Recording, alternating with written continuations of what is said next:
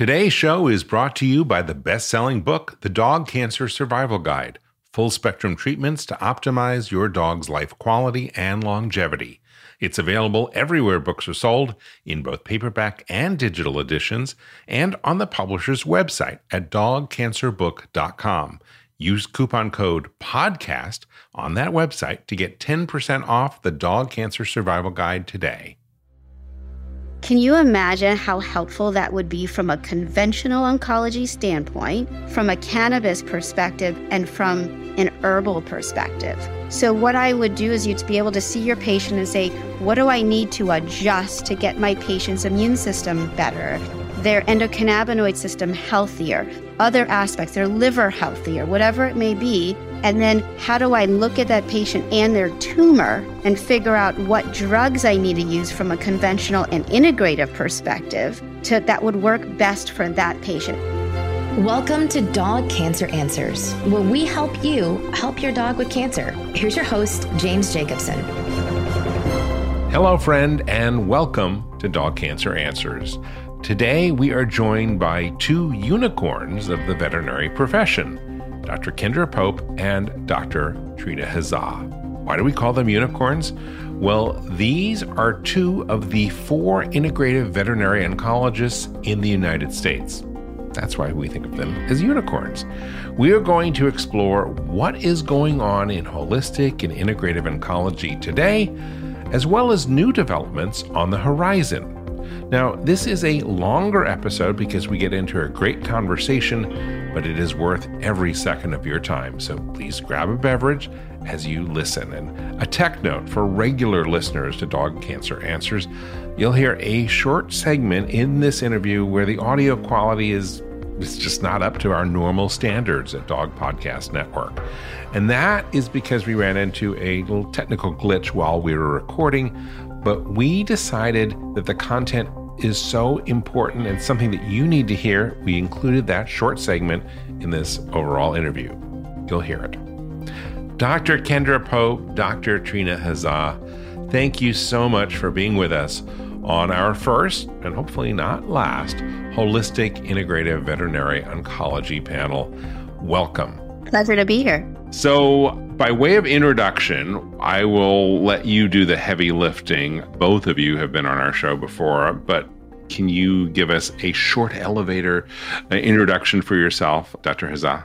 Sure. Veterinary integrative oncologist in Los Angeles, California. Worked at uh, VCA West LA for, God, about 11 years, and recently just left to start a cannabis consulting service where I'm offering pet parents what I call a harm reduction education guidance, where I'm helping them figure out safe avenues to implement cannabis for a variety of different conditions, not just cancer, but other conditions as well. Of course, I get a lot of cancer cases, which I I think feel very near and dear to my heart, considering I spent most of my life being um, in the oncology space. And that's honestly most of my interest is cannabis and cancer for sure and the ability for cannabis to have anti cancer effects and support the patient from a quality of life perspective as well. Um, and then I also I'm a co-founder and president of a nonprofit called the Veterinary Cannabis Society, which is the first 501c3 nonprofit dedicated to education and advocacy for cannabis for pets. And Dr. Pope? I'm also an integrative veterinary oncologist. Trina and I are very much kindred spirits and soul sisters. I am a practicing integrative oncologist in New Jersey. Uh, my practice was started in 2017 and purely all integrative medicine. I leave the conventional medicine to the conventional doctor. So I've been blessed that every patient every day is on herbs, real food, nutritional support, all the good stuff and one of the real special interests of my clinical practice and my personal goals is to really show through clinical trials about why this stuff works because mm-hmm. all of us practicing it know how important it is. We know, we see it every day, the difference that it makes, but our conventional community just doesn't understand. They need to see it in trials. And so, um, working with different organizations, private funders, things like that, to put together different research projects so that slowly over time, we're going to be able to actually shift the needle and show the conventional community how important all of this is.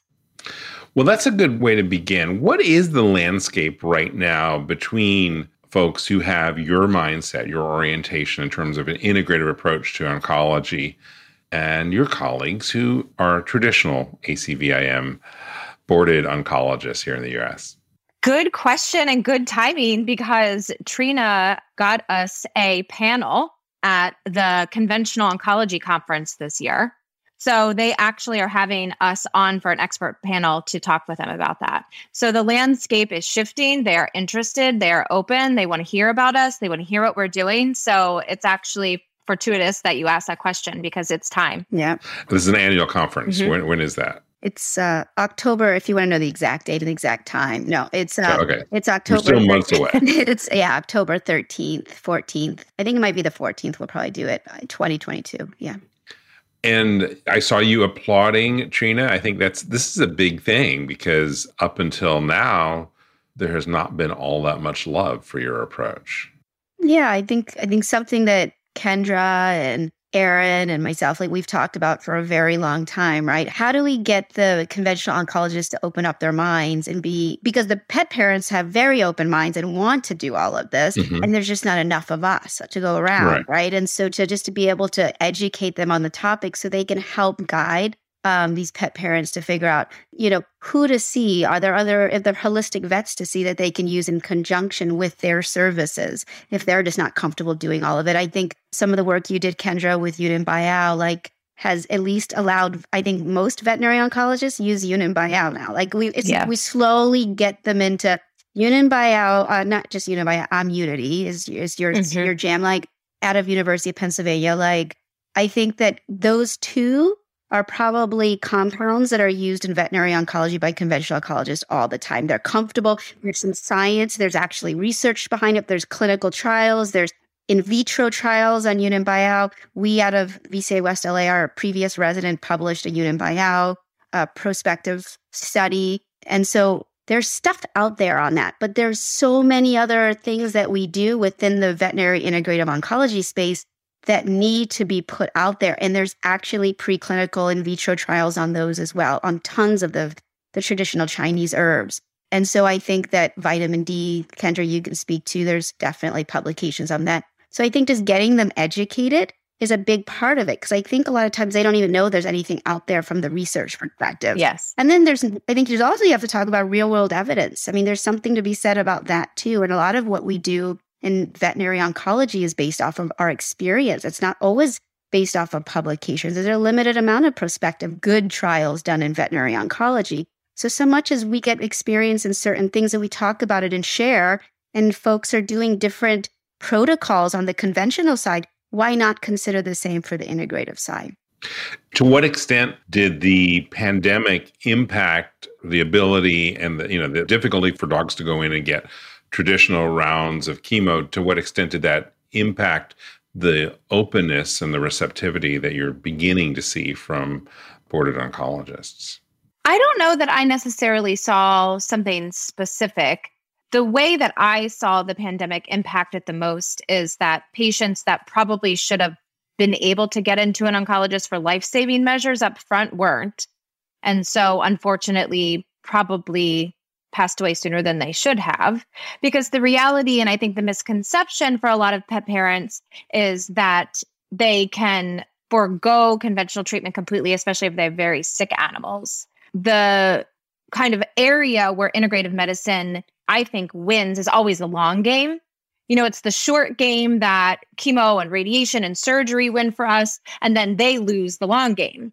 And it's, in my opinion, that's where we pick up and we carry, you know, the team. Yeah. So I just think, unfortunately, what the pandemic has done is it's overburdened all veterinarians. And so patients that should have gotten in to see conventional oncologists, unfortunately, were waiting six weeks, eight weeks, 12 weeks, even. So I think that's been what I've seen. Let's take the Yunnan Baiyao as a case study because, Kendra, you were involved in helping to get that more widely accepted because of the work you did at the University of Pennsylvania, right? Um, the I'm-Yunity trial was done at the University of Pennsylvania when I was there, and then the Yunnan Baiyao research was done at the U- University of Florida. Okay, which I was there when it was going on, but I wasn't part of that trial. So, is that a template for how other natural products, or I don't even know what category you want to put Yunnan Baiyao in, and let's, I guess, talk about what it is for our listeners who are not familiar with it and what types of cancer it works on. But the broader question is how has that been sort of a gateway to get oncologists to, to see its use across the board? It's a good question because I think that it brings up both the strengths and the limitations of herbal research, which I know Trina will be able to speak to from the cannabis space for sure. Mm-hmm. So, the um, strength of it is that it was a well designed trial published out of a well known university that showed that this herbal formula, which is proprietary, um, originally created to stop bleeding. We actually only know 85% of the ingredients because it is proprietary. Um, in vitro, the dose correlated to the number of cancer cells that were dying. Um, when the paper came out, my resident mentor at the time said, well, you could pour dirt on a cancer cell and it would kill it too. so the major criticism is that of what is of many in vitro trials is that will it correlate to an actual animal? Will it actually kill cancer cells in an animal? And so that is the main criticism. However, the reason that oncologists like it is because it's a well designed published trial out of a well known university. And so it gives them something to hold on to when someone says, Why are you doing that? And they can reference that paper. When it comes to studying herbs, the Western approach to clinical research is based on single constituents or, or breaking it down to phytopharmacochemistry and phytopharmacology and cannabis research does this beautifully, where all the individual compounds are looked at on their individual basis and then as a whole with the entourage effect. But a lot of herbalists will tell you that when they practice herbal medicine clinically, not only are they not using individual constituents of one plant, they're using all of the constituents of multiple plants. And so when it comes to putting together clinical trials, from a clinical trial design perspective, that gets very messy. Um, so, in my opinion, when doing those types of trials for that type of medicine, you really need to be looking outside the box and probably looking at different data points and endpoints and parameters.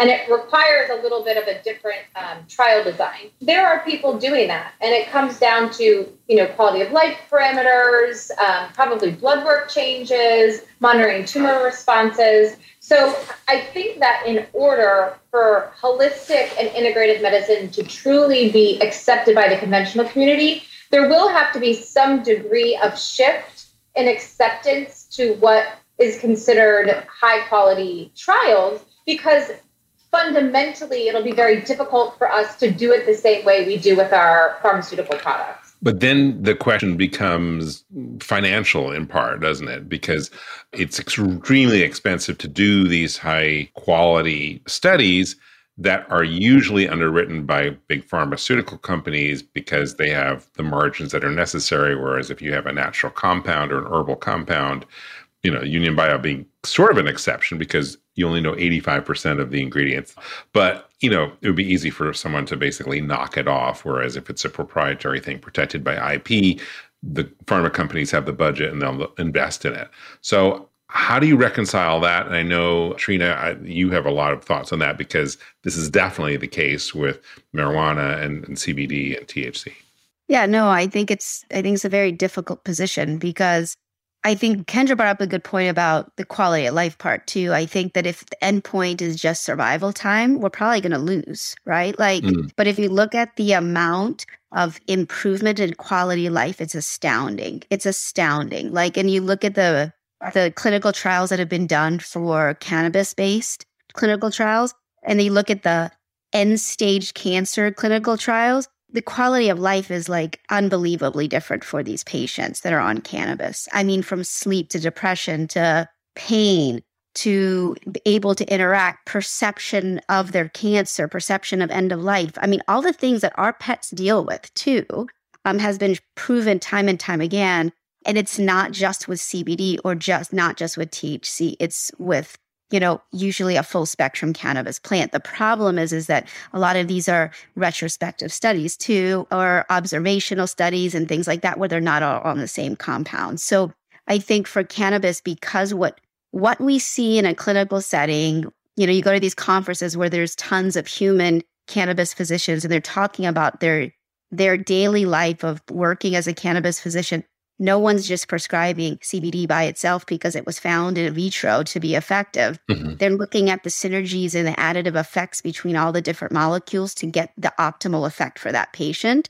And so, how do you do that? Is you have to create the way I look at it is you probably have to do crossover studies, right? And then you'd have to be able to do compounds that are really robust in cannabinoids and terpenoids and so forth, put them together, and then look at various parameters and not just, again, survival time for a cancer patient or what's happening in a petri dish. It's what we're seeing in the patient is very, very different. And I think it will take time. I think finances are, are a big part of it, but I'm talking about the legal aspect is a huge part of that with cannabis. And that's why even in the human clinical trials, they're using, you know, NIDA it's a type of cannabis that's grown out of the University of Mississippi. They're only stuck using the one particular cannabis that is basically a CBD. It's like an isolate or a THC isolate. You're getting like these isolates. It's just one of the many compounds that are in 750 yeah. compounds found in the cannabis plant. And you're getting one, maybe two. One. That's not mm-hmm. what the average patient is getting that has prostate cancer or breast cancer. They're going to dispensaries and they're seeing cannabis doctors that are putting them on a robust, you know, cocktail of different mm-hmm. cannabinoids and terpenes and flavonoids.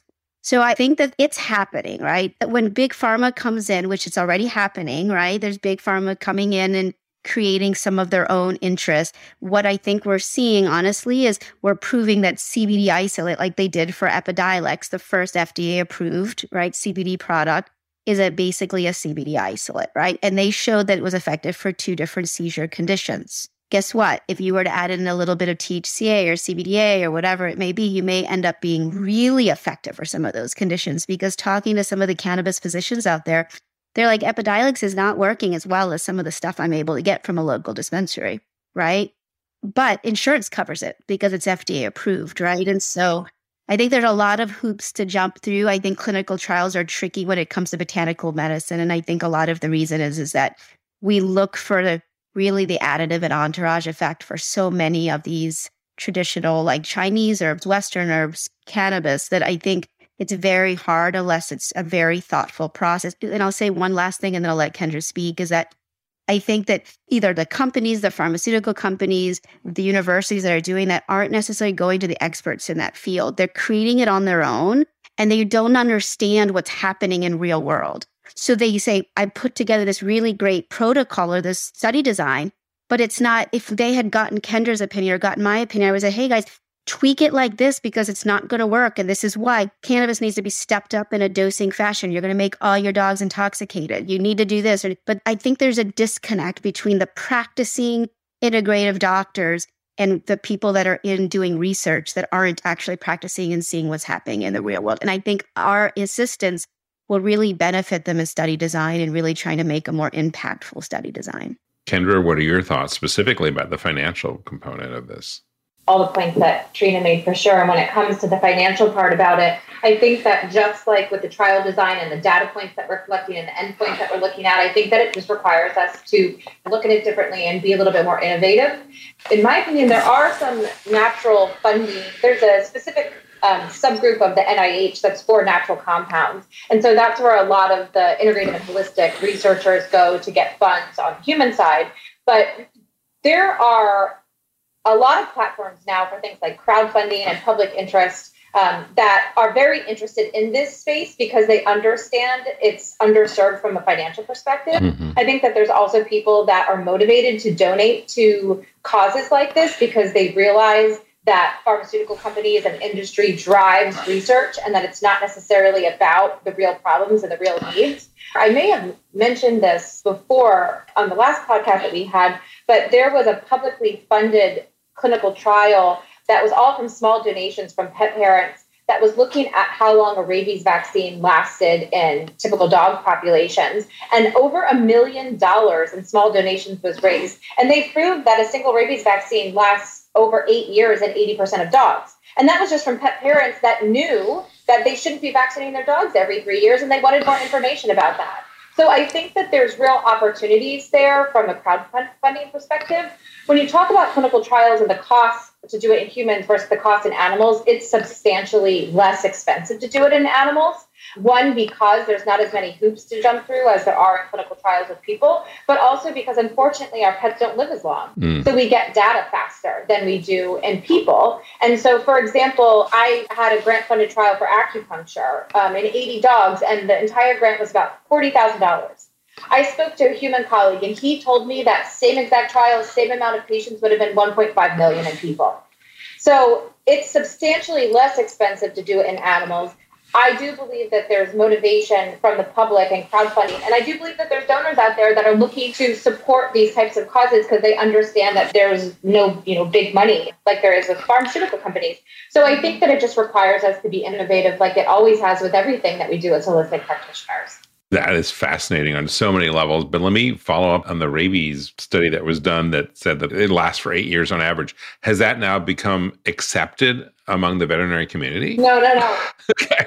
Okay. I was like, good research, cheap study, but still not accepted. So there is a paper published, and I need to get the exact source because I see people cite it all the time. Um, but they say that it takes 17 years of consistent scientific data to change clinical practice. That's how long it took. Wow. Okay. Well, luckily for you and for so many people who are going through dog cancer, they're willing to kind of like maybe not do things that are fully vetted with all the scientific literature. Let's take a short break here and we will be right back with the latest in integrative cancer treatment options. Stay tuned. And now, a message from your dog. Every day with you is like a day at the beach. And I want as many beach days as possible. I want to run and sniff and find a good stick to carry.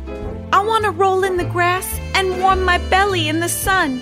I want to walk with you, run with you, sleep with you, eat with you. And when I eat with you, I want Everpup. The green, grassy beef liver spiked smell wakes my senses.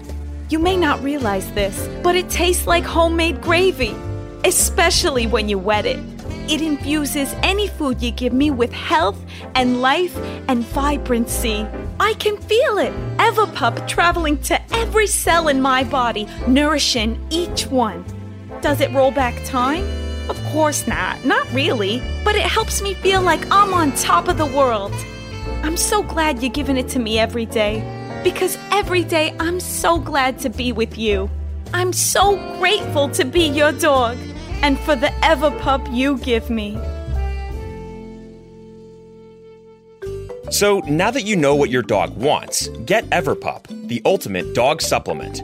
Everpup is available in select pet shops and on Amazon. But to get the best price possible, join the Everpup Club at everpupclub.com, where you'll get your first jar for just $8 with free shipping anywhere in the US. Go to everpupclub.com and use the discount code DPN. That is everpupclub.com. Everpup every day. If your dog has cancer, you need to get a copy of the best selling animal health book, The Dog Cancer Survival Guide.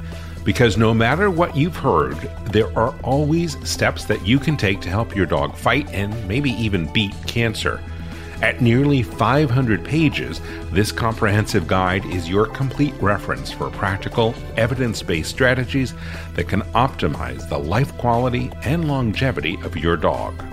It's written by two of the most respected names in dog cancer full spectrum veterinarian Demian Dressler and veterinary oncologist Susan Ettinger. With the Dog Cancer Survival Guide, you'll learn everything that you need to know about conventional treatments, surgery, chemotherapy, and radiation, including how to reduce their side effects. You'll also discover the most effective non conventional options, including nutraceuticals and supplements and diet, as well as mind body medicine. What I love most about this book, which I've used with my own dog Kanga when she was diagnosed with cancer, is how to analyze the options and develop a specific plan for your own dog based on your dog's type of cancer and your dog's age, your financial budget, as well as your personality. You can get the Dog Cancer Survival Guide wherever books are sold, but if you get it direct from the publisher, you will save 10% when you use the offer code, especially for listeners of this podcast. Just go to dogcancerbook.com and when you check out, use the promo code PODCAST and you will save 10%. The website again, dogcancerbook.com, and use the promo code PODCAST to save 10%.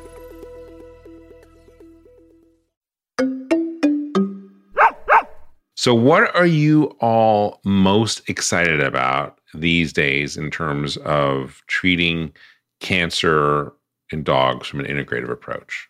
Most excited about? Do you have one, Trina? I think genetic testing. Like, I really like the genetic testing part of it. Like, FidoCure, Vidium, like what they're doing, I think there's a lot to be said about that. I think that this has been going on in human medicine for a period of time and we got on board. And obviously, there still needs to be more research and there needs to be more, there needs to be clinical trials, there needs to be all of these things, right? But, and this treatment arm of it is a little different, right? Like, it's not always as accurate. There could be a different driver than we suspect it mm-hmm. to be on the test. But, you know, I, I obviously, I think from a cannabis perspective too, that, you know, a lot of the mutations that occur or gene upregulations could be downregulated by certain cannabinoids, right? And so if I was able to know certain things that were upregulated, like just this is like my dream, right? You do a, a genetic testing on a dog on their actual body, right? So you know what their either cytochrome P450 system, meaning they're metabolizing, you know, enzymes are in their liver. Uh, do they have any certain mutations like border collies or collies or whatever they, what we already know to test? Are there anything we need to know about the patient from an endocannabinoid system? Do they normally have lots of endocannabinoids? Are they deficient? Do they have too many enzymes? If you could look at the patient as a whole and say, I know them from a genetic standpoint, and then I look at the tumor from a genetic standpoint. Can you imagine how helpful that would be from a conventional oncology standpoint, from a cannabis perspective, and from an herbal perspective? Hmm. So, what I would do is you'd be able to see your patient and say, What do I need to adjust to get my patient's immune system better, their endocannabinoid system healthier, other aspects, their liver healthier, whatever it may be? And then how do I look at that patient and their tumor and figure out what drugs I need to use from a conventional and integrative perspective to that would work best for that patient. And that, in my opinion, that's like true personalized medicine because you're looking at them genetically and their tumor genetically. And then you'd really be able to figure out. I would say, I don't have a conventional option here that will target this, but Kendra showed me a paper that you know, this particular herb can do this, or vitamin C might be helpful for this, or cannabinoids, not CBD, but CBG is a huge TRPM8 antagonist. I and TRPM8 is really elevated, or I have overexpression of ID1. I need a lot of CBD in this product because you don't have a conventional drug that will actually do that. So it's really giving them a full personalized medicine approach, not just from a diagnostic perspective, but from a treatment perspective that I think will be beyond fascinating, but really, really effective if done properly. And it's going to obviously take time for that to happen. But that's what I'm clearly very excited about right now talking about. That's interesting, Kendra. I will ask you that question in a moment, but let me follow up on that, Trina, in terms of that super personalized approach where you're starting with the genetic test. Mm-hmm. Again, to bring it down to dollars and cents, how expensive might that be compared to the traditional, you know, five to eight thousand dollars or whatever we quote for you know a standard of care. Well it's like a shooting in the dark approach. That's what you're saying right? You're saying well how do you compare shooting in the dark versus knowing what you're really needing to attack? So i don't even know if you can compare the two to be honest with you. From a diagnostic perspective I think as things get more precise, there's going to be points where we're not going to have to do CTs and MRIs and and in x-rays every three months we're going to be able to do a blood test and be able to mm. figure out if there's cancer recurrence where it is in the body i bet you'll be able to locate it soon enough um, so i think that actually from a cost perspective and I think it's combining the right companies to do it. It's not going to just be one. It's going to be one to look at endocannabinoid, one to look at if there's live cancer cells in the body, one to evaluate the, an algorithm to evaluate where is the cancer cells. So again, you've now taken away so many of the staging tests that we do that are over thousands of dollars that we do every three months on some of these patients. And then from a treatment perspective, what if it's requiring herbs and a targeted therapy and not, you know, $8,000 worth of chemo that's somewhat shooting in the dark because carboplatin should work for this tumor because it works in a human breast cancer, but geez, they have different mutations. It doesn't seem to work as well. And, you know, I, I think that, to be honest, I'm not sure that we're going to be spending a whole lot more money. And again, I'm just kind of guessing this right now, but right. I think that there's a chance that you actually may be much more accurate in your diagnostic and treatment approach for not, I don't know, not that much more money if done properly. Fascinating. Yeah. Kendra. Trina and I have geeked out about the whole pathways and the mutation stuff. I mean, that's like where our oncologist meets our holistic side. You know, it's like the pathways geeking out how the herbs work with P53. them. yeah. yeah, exactly. And so I love that she said that because it reminded me of something that I'm really enjoying and excited about too. And it's a springboard of what she's saying. It's going from the tumor centric approach to patient care to the patient centric approach to cancer care. Conventional oncology is tumor centric. It's based on the diagnosis of cancer you have. It has nothing to do with the patient that's in front of you. It just has to do with the clinical diagnosis. And in my experience, that's not how you win the war at all. And so, what I find really fascinating and I'm really excited about is a lot of the markers that we can use to detect what's the underlying metabolic dysfunction of these patients. So, whether that's looking at immune markers like C reactive protein and vitamin D, whether that's looking at acid base status with things like their first morning urine pH, whether that's looking at um, some of these, we do have tumor markers for, not nearly as many as they do in people. But to go back to your question about the dollar and cents part, these diagnostics are readily available in people. You can go get liquid biopsies all the time, tumor markers all the time. Liquid biopsy, that's yeah, great. Yeah. Like and as technology has changed, the prices come down and down and down and down. And so I anticipate that the same thing is going to happen on the veterinary space. You know, for us to get these these, I think FidoCure does like a hundred markers or something. It's very expensive. And in people now, you know, that main panel that they do, I want to say it's like $250 if your insurance doesn't pay for it.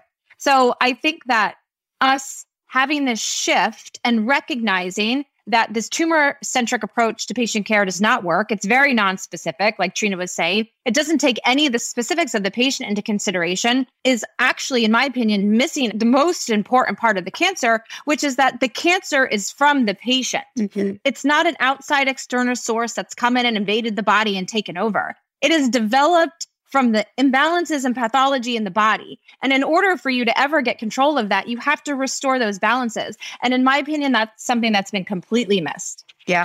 What you are both speaking of is so fascinating. And I know a number of our listeners at this point are being like, that's what I want to do for my dog. so we're going to take a break. But when we come back, I want to have your thoughts on the best way that our listeners can find folks like you to help guide them through this process because this is a new area.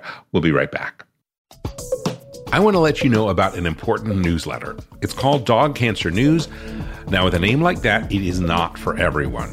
But if your dog has cancer, you will want to subscribe. That's because every issue features articles that will be helpful, such as low carb dog cancer diet recipes, new clinical trials, financial resources to help pay for cancer care, information on supplements, and lots of other helpful info that your veterinarian may not know or have the time to share with you.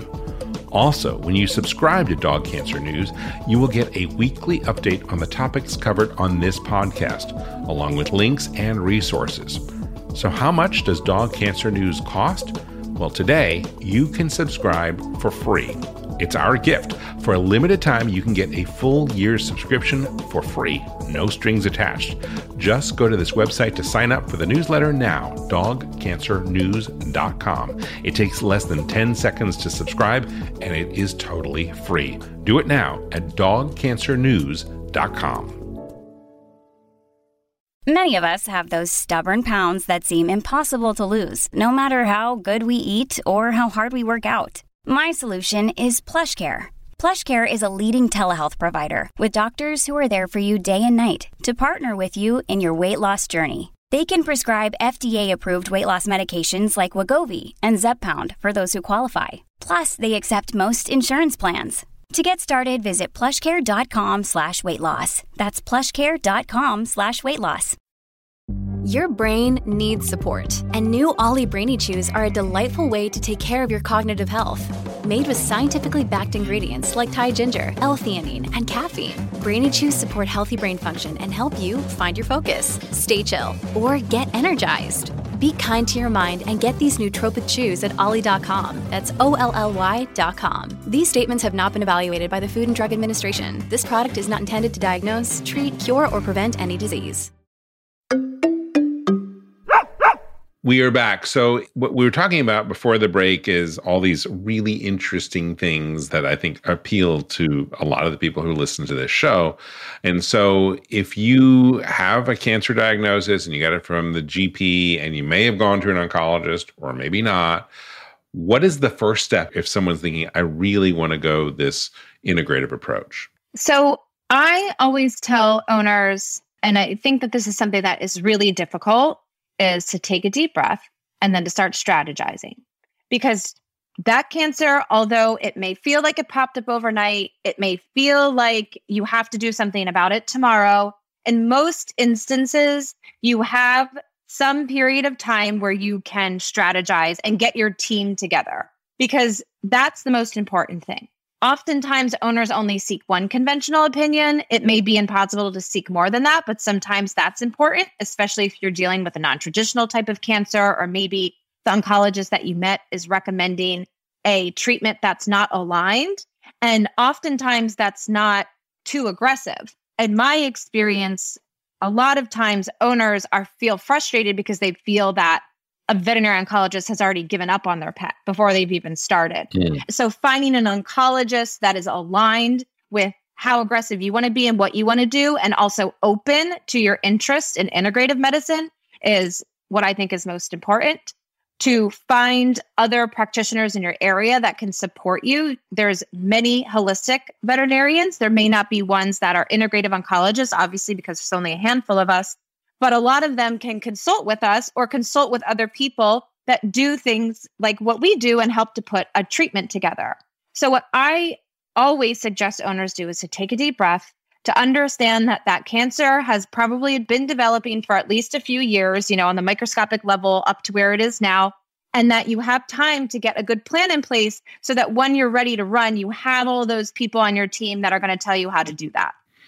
So, your advice is to start with a holistic veterinarian who can consult with an integrative oncologist. Or, you know, the reality is that the, and Trina can speak to what she thinks the most, I guess, um, valuable part that we add to it is that we can give both sides of the opinion. Yep. The patient can still get a lot of the same treatments with a holistic veterinarian as they could with us. Mm-hmm. It's just going to be a lot of my clients call me the quarterback. Yeah. You know, I'm kind of assessing the field and calling the plays, but the people on the field are doing the routes.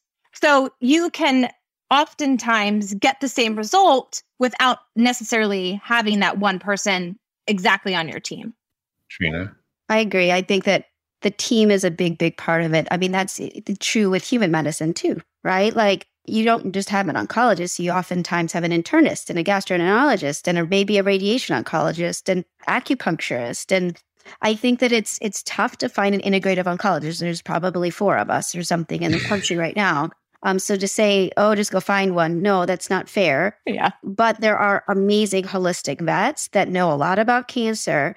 And I think also just deciding what feels right to you as an owner, right? Like there's no right or wrong. And I, I think that if you go to somebody, whoever it is, and they push you to do something you're not comfortable with, and the way you're not comfortable is you'll just know it doesn't feel right. You don't know why, but it just doesn't feel right. I don't know if I wanted to be that aggressive. Or, oh, I kind of wanted to be more aggressive than that. That's just not enough. It's really finding the personality that gives you what you need.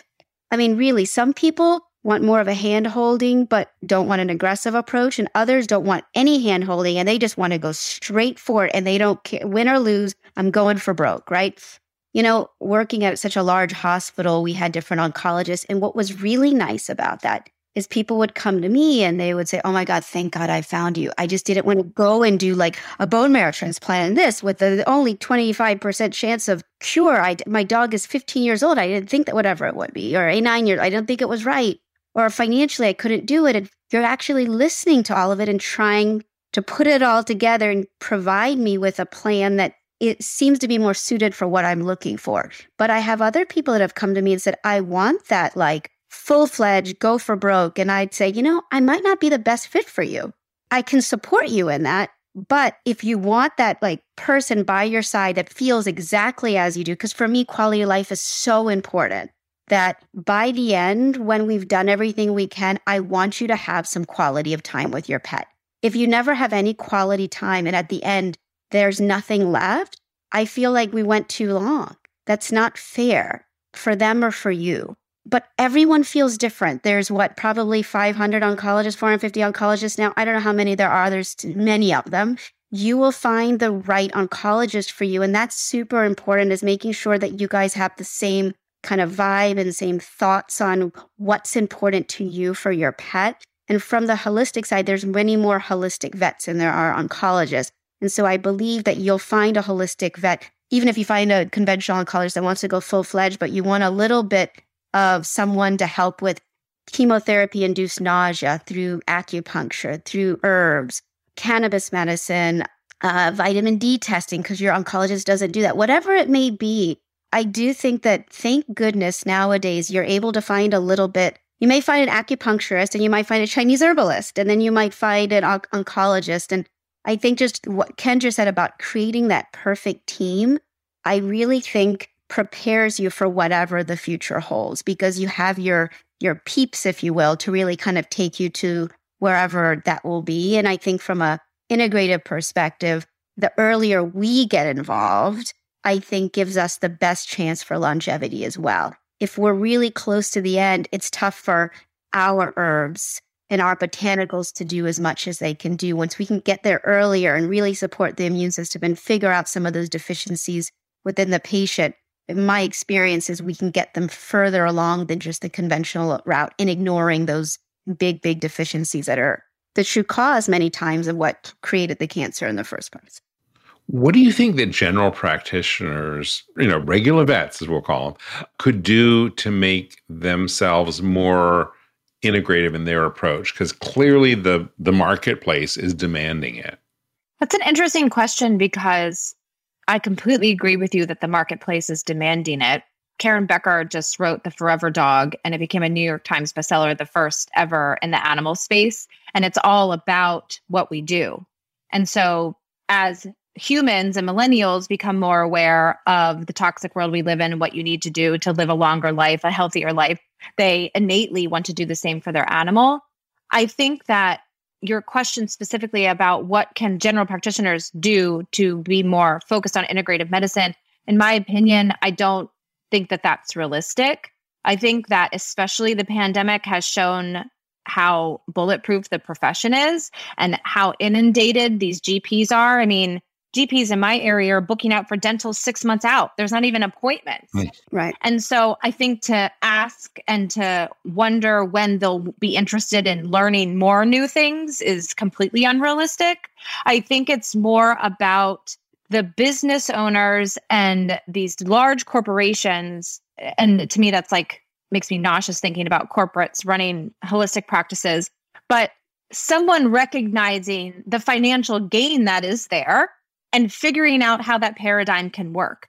Because the big difference is, and I noticed it specifically going from working in a large oncology practice that was a very conventional practice to opening my own, is that the charges and the way that you price things are different because you're not charging for these large procedures. You're charging for that time that, like Trina was talking about, where you're sitting with the owner mulling through all the details, going through all the history, formulating this beautiful protocol. You're paying for the intellectual property. And so that's a very different paradigm than hurry up, come in, it's going to be $50 and we're going to charge you 600 for this exam. So there has to be either a shift in the paradigms of these conventional practices to be able to capture charges appropriately or we're just going to keep doing what we're doing, which is we're going to be these adjuvant support systems that are separate from all those businesses and will flourish because there's a need in a market. I think this is kind of, Jim, how you started it is like, well, for GPs, what could be done differently? I think that they're so educated on the preventative health for dental disease. they're so educated on the preventative health for obesity, preventative health for skin, whatever it is. what about preventative health for cancer, for God's sake? Like, there are ways that we need to educate in that environment too. And so, if it's going to be a big corporation, if it's going to be Kendra going there and teaching or me teaching on the importance of preventative oncologic medicine, like, is there a way to do that? Absolutely. I 100% believe it. I think all those mutations, all those genetic alterations, all those things, some of them are preventable, some of them are.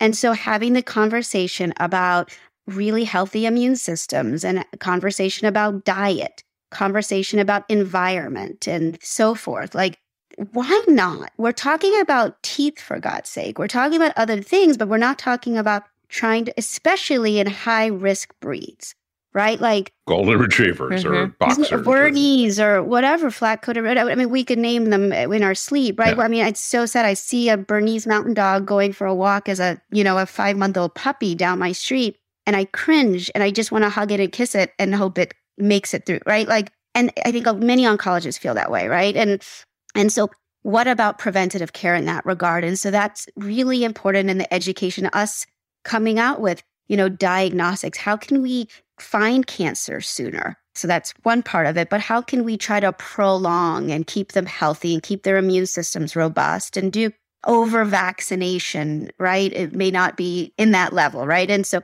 a paper like what you just described, Kendra came coming out, is very helpful to support that. And so I do think education on a kind of a preventative cancer level is very, very important. Doesn't mean when I say preventative, maybe prolonging is a better word in some of these cases, but perhaps preventative could actually be the case and in, in, for some of them as well. That's so true. Well, will you ladies come back and have a discussion specifically about that thing? Because I think prevention and reducing the likelihood of getting cancer is something that every dog owner who has gone through it wants to know and, and wants to do better with. And I think that would be invaluable. Of course. Yeah, there's a lot of information. Even in the human side, there's a lot of information, mm-hmm. right? I mean, you think about the, I always think when I was studying for boards, as an oncology resident, I was reading through all of the TCC, the transitional cell carcinoma stuff, right? Remember that Scotty paper looking at like green leafy vegetables and colorful vegetables, reducing the risk of TCC and Scotties. There you go, right? Like, yep, perhaps, you know, really introducing good phytonutrients at a young age with good flavonoids and anti, you know, oxidant properties and things like that went prior to when the cancer's there. So we're not just focused on anti cancer, I think could be really, really helpful. But from an education standpoint, to these veterinarians that are out there every day, not knowing, you know, what to discuss with pet parents as a preventative mechanism in that way. Sometimes they say, well, you can't do anything. Just wait and see if it happens, you know, and, and that's not fair either. Yeah. Kendra Pope, last words. Oh, I get the last words? I always find that it's really important to remind owners that they are their pet's advocate and they inherently know what the right thing to do is. I think that when they have an animal that's diagnosed with cancer, they feel very helpless, but they absolutely positively will make the right choices. They know what the right thing to do is. We're here to help you, but at the end of the day, you're their mom or their dad and you're going to make the best choices and we completely support you and believe in you. And last words from you, Trina. I'm sorry. It was just Kendra's last words.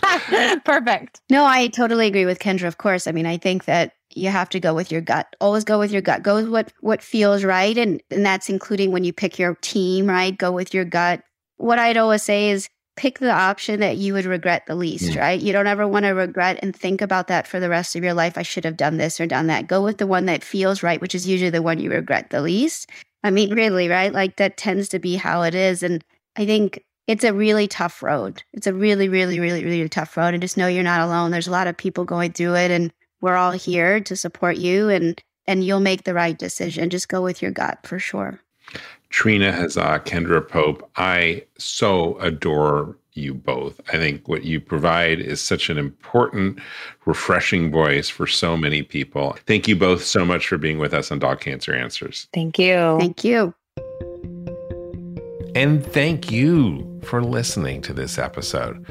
It certainly was long and interesting, and to me at least, it was exciting because there are so many tools at our disposal across the full spectrum of veterinary medicine from conventional treatments like chemotherapy and surgery and radiation to more holistic treatments like herbs and acupuncture.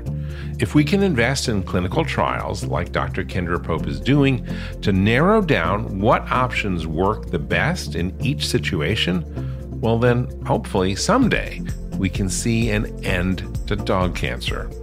Please visit our website at dogcanceranswers.com to check out the show notes for all the links and resources mentioned in today's program. That is dogcanceranswers.com. I'd also like to invite you to subscribe to our newsletter, Dog Cancer News, which comes out three times a week. You can find that at dogcancernews.com. And if you have a dog who has just been diagnosed with cancer and you need some support, you are welcome to join our Facebook support group at dogcancersupport.com. It's a free community and it is extraordinary. It's a vibrant place full of people who understand what you are going through now. I encourage you to check that out. Again, that URL is dogcancersupport.com. Well, that is it for today. I'm James Jacobson. On behalf of all of us here at Dog Podcast Network, I'd like to wish you and your dog a very warm aloha.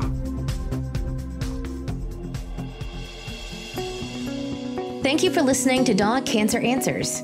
If you'd like to connect, please visit our website at dogcanceranswers.com or call our listener line at 808 868 3200. And here's a friendly reminder that you probably already know. This podcast is provided for informational and educational purposes only. It's not meant to take the place of the advice you receive from your dog's veterinarian.